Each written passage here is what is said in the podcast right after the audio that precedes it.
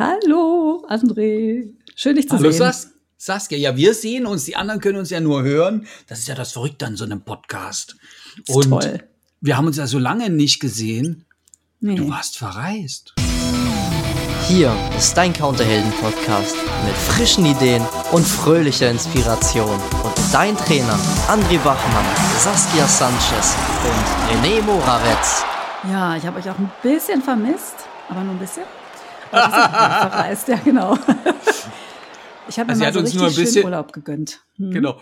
Sie hat uns nur ein bisschen ver vermisst, weil sie hatte ja Schätzelein dabei. Ja, meine Eltern die erste Zeit. Ne? Und Ach, die erste. halt- Ach so, ja, Ja, gut. ja. Mein Freund, der kam dann nach. Ähm, aber schon, ich war jetzt nicht ganz alleine. Auf dem Hinweg war ich nur alleine unterwegs, genau. Cool. Das war toll. Du weißt Ja, ja, wo ich war. Ja, in, in Espanol, äh, also in, in España. Ja, in genau. In Ich, Spanien.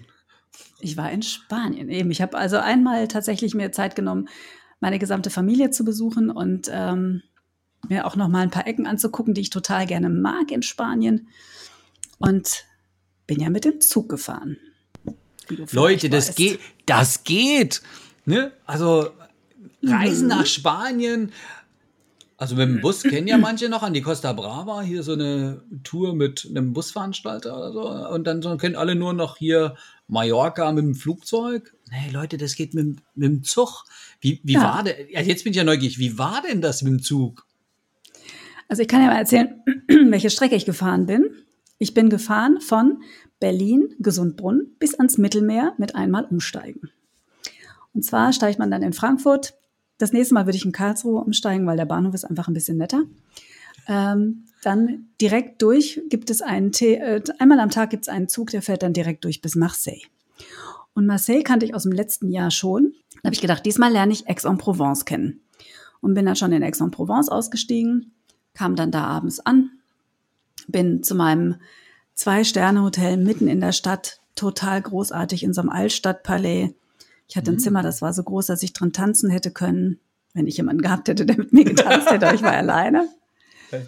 Ähm, hab dann noch ganz nett die Leute gefragt, wo man jetzt so abends noch hingehen kann, weil Aix-en-Provence nachts, das war leer. Es war total schön, da so durch die Gassen zu streifen. Und dann habe ich den ganzen Tag in Aix-en-Provence verbracht und bin am nächsten Abend von äh, Aix-en-Provence nach Toulon gefahren. Das ist in der Nähe von Marseille und bin da mit der Fähre nach Mallorca übergesetzt. Dann war ich erstmal auf Mallorca eine Weile. Und dann habe ich meine Eltern mitgenommen und dann sind wir von Palma nach Mhm. Valencia mit der Fähre wieder rübergesetzt. Ja, und dann haben wir unsere Andalusien-Tour gemacht. Cordoba, Granada, Jaén. Ja. Ja. Jetzt na, na, noch mal ganz langsam. Du bist in Berlin losgefahren und du warst dann Mhm. an der Am Mittelmeerküste am frühen In Abend. Aix-en-Provence. Ja. Und- Also und dann nach Mallorca, das hat dann wie lange gedauert? Das hat noch mal eine Nacht gedauert, weil ich fand, ich wollte einmal, wollte ich Aix-en-Provence mir richtig angucken. Das heißt, da habe ich mir noch mal Zeit genommen, den ganzen Tag in der Stadt zu sein. Ich habe also einmal in Aix übernachtet, bin dann am späten Nachmittag, frühen Abend bin ich dann von Aix nach Marseille gefahren. Das sind noch mal so Stunde 15 ungefähr. Mhm.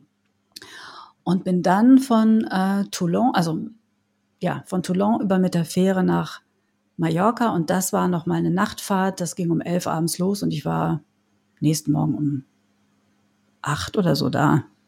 Und das war, war dann relativ langsam, in, die in, in. Pal in Palma oder? In Alcudia im Norden In, ah, mein Gott.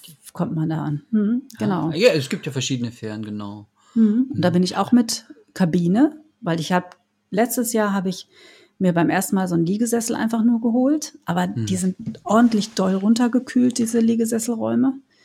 Und da habe ich dann da vor Ort mir noch eine Kabine geholt und habe das diesmal gleich mit Kabine gebucht.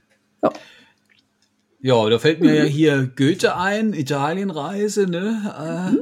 Äh, Man reist doch nicht, um anzukommen, sondern um zu reisen, um was zu erleben. Und es gibt auch ein Buch, was ich an der Stelle nochmal empfehlen kann, Slow Travel. Da geht es ja auch darum, nehme ich denn überhaupt wahr, durch welche Landschaften ich reise. Und ich glaube, durch ein Zugfenster geht das schon, nachts nicht ganz so doll. Und äh, die Fähre nachts, naja, die Landschaft kennst du, das ist flaches Meer. Und Genau. dann und dann kommst du schon in Mallorca an. Finde ich ziemlich, ziemlich geile Idee. Und ich habe einen Tipp bekommen von einem äh, Kollegen, der hat gesagt, die in Indianer sagen, das ist völlig normal, dass so die ersten Tage äh, bei so einer Flugreise so ein bisschen, die, manche Menschen so ein bisschen wuschig sind, sie sagen, das dauert ein bisschen, bis die Seele hinterhergeht. Bis die Seele hinterherkommt, ja, ja, das stimmt. Und, und du hast sie ja Bahn. sozusagen immer mit, mitnehmen können. Ich habe sie, wir sind dann teilweise auch 350 Stundenkilometer schnell gefahren, meine Seele und ich, ne? Ähm, denn tatsächlich ist das Bahnfahren in Frankreich, es ist einfach ein Vergnügen auch, muss man sagen. Also zum einen steigen ab Frankfurt ja ganz viele Franzosen zu. Also jede Bahnstation wird das Französischer, Französischer, Französischer und irgendwann ist Französisch die, die dominierende Sprache im Zug und dann ist das schon wie Urlaubsgefühl. Dann kann man schon das erste Mal sein Schulfranzösisch wieder ausprobieren und mal hören, was man noch so versteht oder noch so erzählen kann ähm, dass die Crew im, in diesem Zug, das ist eine deutsch-französische Produktion, Co-Produktion, ja, wie auch immer man das schimpft. Ähm, das ist deutsch-französische Crew. Das heißt, die sind zweisprachig unterwegs. Und ja, dann fährt man so durch die Lande und man hat in den Fernverkehrszügen in Frankreich und in Spanien generell eine Sitzplatzreservierungspflicht. Das heißt, wenn ich mir ein Ticket kaufe, habe ich auch einen Platz. Niemand steht rum, alle wissen, wo sie hin müssen, wo sie ihr Gepäck unterbringen können. Das ist so entspannt, in diesen Ländern mit der Bahn ja. zu fahren.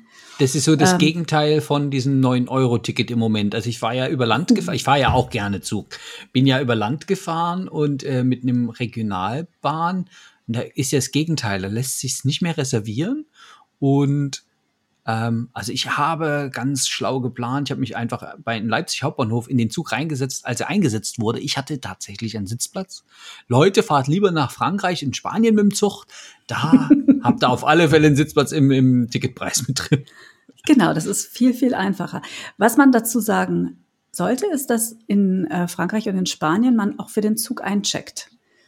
Nach den Attentaten in Madrid und in Frankreich ähm, sind Sperren an den Gleisen. Also man muss dort sein Ticket vorzeigen. Ohne Ticket wird man gar nicht erst aufs Gleis gelassen. Dann wird auch der Koffer durchleuchtet. Also so 20 Minuten vorher da sein sollte man auf jeden Fall. Das kennt man ja auch aus Deutschland. So ein ICE hat hier 400 Meter. Der TGW und der AVE in Spanien, die sind ungefähr genauso lang, bis man dann mal an so einem ganzen Zug lang gerannt mhm. ist, wenn man jetzt den allerletzten Waggon als seinen, in seinem Sitzplatz, äh, mit seinem Sitzplatz hat. Es dauert eine Weile, ne? Also man sollte vorher einchecken, aber es ist ab danach ist es einfach, Entspannt. einfach angenehm. Oh, ich habe noch einen Tipp für euch. Also ich bin ja auch schon TGW gefahren, erster Klasse, das ist in Clubsesseln sitzen und dann so ein Lämpchen auf dem Tisch und so. Es war, war mhm. Lounge-Atmosphäre, dicker Teppich, alles so schön gedämpft. Was mir aufgefallen ist, die schließen die Tür eine Minute, bevor der Zug abfährt. Ja. Also das ist auch ja. anders als bei uns. Also mal schnell, also habe ich gesehen, gehen Leute raus, schnell so eine Fluppe und ähm, ja, also für die Menschen, die ähm, Zigaretten noch mögen und so. Das ist da nicht so zu empfehlen. Könnte sein, dass die Tür nicht wieder aufgeht. Richtig. Und eben für dieses rechtzeitige Ankommen, also selbst äh, ähm, ist es schon wichtig, also um entspannt zu reisen. Ähm, naja, es wird ja nicht schneller, wenn man dann nur schnell am, am Bahnsteig langhastet. Für entspanntes Reisen ist zeitiger losfahren und entspannt am Bahnhof sich orientieren und so. Das ist schon sehr cool. Und in, ja. dann bist du in Alcudia angekommen und dann wurdest du abgeholt? Da wurde ich abgeholt. Da wurde ich tatsächlich abgeholt. Ich habe ja Familie auf Mallorca und da habe ich dann die ersten Tage gewohnt, also bei meinen Eltern, und habe die dann quasi mit aufs Festland genommen. Genau wenn die, wenn die XPs jetzt so eine coole Reise nachbauen wollen, weil es gibt mhm. ja immer mehr Kunden, die danach fragen, naja, gut, liebe XPs, ihr wisst, wie Transfer funktioniert, ihr wisst, wie Mietwagen funktioniert, ihr wisst, wie Unterkünfte buchen geht. Also es bedarf nicht zwingend einer Familie auf Mallorca, wobei es empfiehlt sich. Also das ist ja schön, wenn die da was zum Wohnen haben. Wer Familie auf Mallorca hat, auch ein schöner Weg dahin zu kommen. Dann warst du in Spanien auf dem Festland Mhm. Und für mich klang das jetzt wie eine Andalusien-Rundreise. Verbessere mich, wenn es noch mehr war als nur Andalusien. Es war tatsächlich noch mehr, weil meine Eltern sind dann irgendwann wieder nach Hause gefahren und ich bin dann alleine weiter noch mit dem Zug von Granada über Barcelona nach Figueres und dann noch mit dem Bus ein Stück, eine Stunde noch, bis an die französische Grenze, also mhm. kurz vor der französischen Grenze, bis Cadaqués. Und das ist eines der 100 schönsten Dörfer auch noch prompt am Meer gelegen. Mhm. Und äh, da habe ich ein Apartment gebucht Und dann waren wir, oder dann ist mein Freund ja dazugekommen, der mhm. ist auch mit dem Zug gestartet, der hat in Avignon übernachtet und ist dann von Avignon in einem Rutsch nach Barcelona weiter. Und wir haben uns dann eben dort gemeinsam getroffen, sind rauf nach Caracas, haben da noch ein paar Tage gewohnt, sind dann von Caracas zurück nach Barcelona. Da war nämlich am 23. Juni Johannisnacht. Das ist ein großartiger Feiertag, besonders in Katalonien zu empfehlen, wenn man da ist.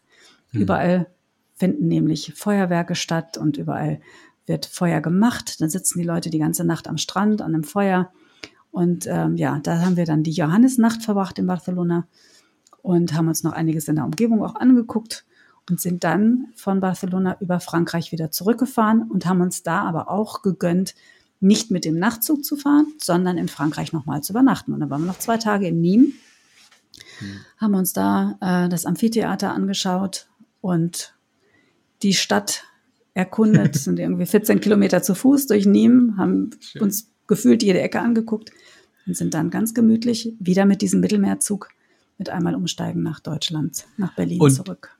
In Fra also in Frankreich habe ich gehört, also ich war ja auch schon mal, dann habe das ausprobiert, da lässt sich ja dann auch noch so ein bisschen schlemmen, also neben Städte angucken und Weine verkosten. Das soll in Spanien ja auch gut gehen. Also was war so aus deiner heutigen Sicht so das kulinarische Highlight? Das kulinarische Highlight hatten wir tatsächlich in Caracas.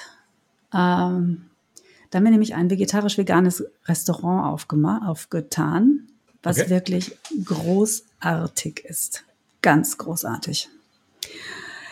Das war das absolute kulinarische Highlight. Ansonsten habe ich eben halt diese Dinge auch gerne gegessen, weil ich bin noch nicht ganz vegetarisch, ich bin noch ein bisschen flexitarisch, aber ganz viele Dinge, die ich aus der Kindheit auch so kenne. Und dann zwar in Jaén und in Córdoba, wo meine Familie auch wohnt, waren das so, äh, da die Highlights abends Tapas essen zu gehen oder überhaupt was mm. trinken zu gehen. Weil die Tapas gibt's in Granada, in Córdoba eigentlich noch mehr und in Rhein gibt's kostenlos ja zu jedem Drink dazu. Das heißt, wenn man abends fünf kleine Bier getrunken hat, hat man auch schon gegessen. Und André, ich war wirklich überrascht von den Preisen. Es war so unglaublich günstig. Ich habe mich echt gefragt, wie man damit eigentlich leben kann. Also zum Beispiel in Cordoba waren meine Eltern und ich morgens frühstücken. Wir haben so das übliche Churros gegessen, zweimal mit einer heißen Schokolade. Ich hatte einen Kaffee, dann hatten wir noch einen halben Liter Wasser dabei. Und wir haben für uns drei 7,50 Euro insgesamt oh, bezahlt. Es war also wirklich schön. günstig. Also im Hinterland kann man noch so preiswert Urlaub machen. Das ist echt enorm.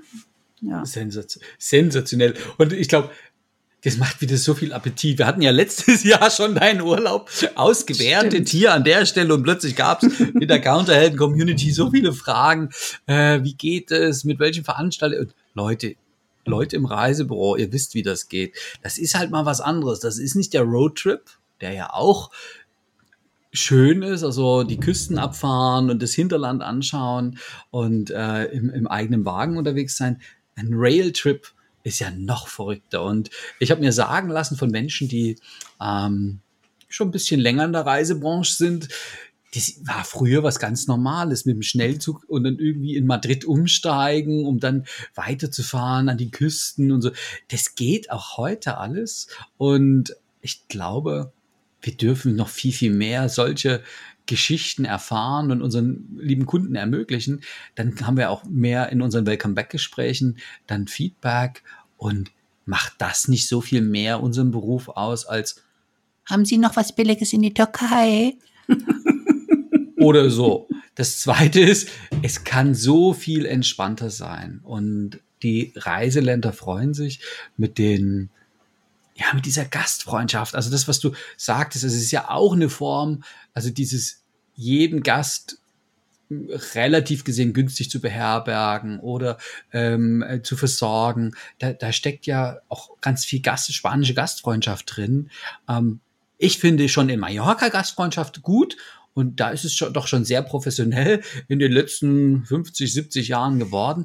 Und im Hinterland ist es an so vielen Stellen, naja, wie, wie zu Besuch gehen bei jemandem. Ich, ich finde das geil.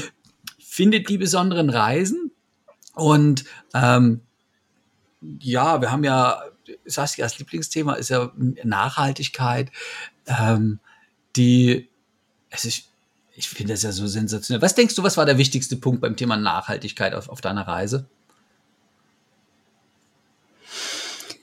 Ähm, abgesehen von der wirklich klimafreundlichen An- und Abreise natürlich mit der Bahn, ja. dass wir vor Ort bei Leuten äh, im Hotel geschlafen haben oder Unterkünfte hatten, Apartments auch, die Spaniern gehören. Ja, das heißt also, wir haben mit dem, was wir da an Geld gelassen haben, direkt die Wirtschaft unterstützt.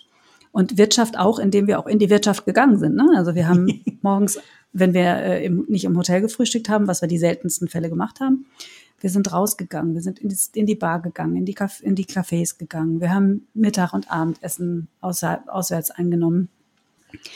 Und wir haben nicht, also sicherlich, klar, man kann das nicht vergleichen mit, einem, mit dem Preis für einen stark subventionierten Vier-Sterne All-Inclusive-Urlaub in der Türkei. Wir haben aber, glaube ich, eine großartige Qualität mhm. gehabt, jederzeit. Wir haben so weitaus viel mehr gesehen und uns äh, noch anders einlassen können auch auf die Leute. Und dieses Rundumgefühl von Urlaub haben, weil wir in Spanien unterwegs waren und, mhm. und innerhalb von spanischen Gruppen bewegt haben. Und es nicht so ist, dass man irgendwie in den Urlaub fährt und morgens streiten sich die letzten drei um die Bildzeitung, die da noch irgendwie liegt. Und es wird die ganze Zeit um mich herum nur Deutsch geredet. Das hatte ich nicht. Und das war eben das, was ich im Urlaub auch will. Ich möchte ja. eintauchen, ich möchte vielleicht auch nichts verstehen. In Spanien verstehe ich nun alles. Das ist auch natürlich auch ein Vorteil. Aber äh, auch egal, wo ich bin, ich, ich möchte eigentlich merken, dass ich im Ausland bin. Genau. Und das ist, glaube ich, auch der, der Unterschied. Also dort ein, ein, ein Reisender zu sein ähm, und äh, loszugehen bei den Locals. Und äh, ich finde, es zum Local gehen ist ja, ob das in, in der Karibik ist oder in, in Asien oder es geht auch in Europa. Die Wirtschaft, ähm, das Einkommen der, der, ich sage es jetzt mal, der kleineren Leute äh, oder direkt zu den Menschen zu bringen. Und ich kriege eben neben meiner Leistung immer noch so viel mehr Herzlichkeit. Und das wünschen wir mhm. uns ja auch. Also ganz viele Expis wünschen sich ja, dass sie als Mensch anerkannt werden und für ihre Leistung und ihre Gastfreundschaft und für ihre Planung und äh, wie sie sich engagieren für ihre, für ihre lieben Reisegäste ähm, anerkannt werden und nicht so, naja, sie gehören ja zu einem großen Konzern und dann gehört, also da habe ich doch bezahlt. Und das finde ich ist nochmal ähm, das Schöne, es ist ja auch die schönste Form von Nachhaltigkeit, die macht mir am meisten Freude. Ähm, bei den Locals wohnen, essen, trinken und Ausflüge machen. Ähm, das hast du ja auch schon im eigenen ja. mehrmals miterlebt, ne? Jetzt auch ganz aktuell. Ja, ich, ich, ich war ja viel viel unterwegs. Ich war im April in, in Nepal. Da geht's nur bei den Locals. Ja, das war schon im April und ähm, und das wir kamen an, an manche Stellen an bei unseren Wanderungen, da hatten die noch nicht so richtig, also das war nicht Restaurant, Restaurant, sondern das war so, ach, ihr wollt jetzt hier essen? Ja, warte, da gingen die, die äh, in den Garten, pflückten noch was zusammen, gingen in die Küche und kochten und eine halbe Stunde später mhm. hatten wir das Essen, ich sag mal, in Dalbad-Zutaten haben die immer griffbereit. Und das war toll und es kommt direkt bei, bei den Leuten an. Und ja, ich war noch äh, nachhaltiger als Saskia unterwegs. Die Bahn fährt ja mit Ökostrom, habe ich gelesen. Ähm, ich bin mhm. zu Fuß, bin zu Fuß gewesen und habe von Dalbert Power gelebt. Naja, bis dahin bist du nicht ganz zu Fuß gekommen, ne? aber du hast ja deinen Flug kompensiert, soweit ich weiß. Ja, ja genau. Und ähm, Leute, schafft mehr solche Erlebnisse, ja. holt mehr so Feedback ein, äh, fragt die Kunden, ob sie bereit sind, ein paar Fotos zur Verfügung zu stellen oder einen kurzen Bericht oder ein kleines Interview, macht es bekannt. Wir wir und die Welt ähm, ja, vertragen noch so viel mehr Reisende, die Interesse an Land und Leuten haben. Und es gibt ja noch ein bisschen mehr als nur am Strand zu legen. Ich mag das Meer auch. Und da kann man auch wandern und, und, und, und. Aber das wisst ihr alles besser. Ich sag, äh, Saskia, oh, es war wieder so schön. Ich möchte auch mit dem Zug nach Spanien. Und für alle anderen, bis zum nächsten Mal. Bis bald. Tschüss. Tschüss.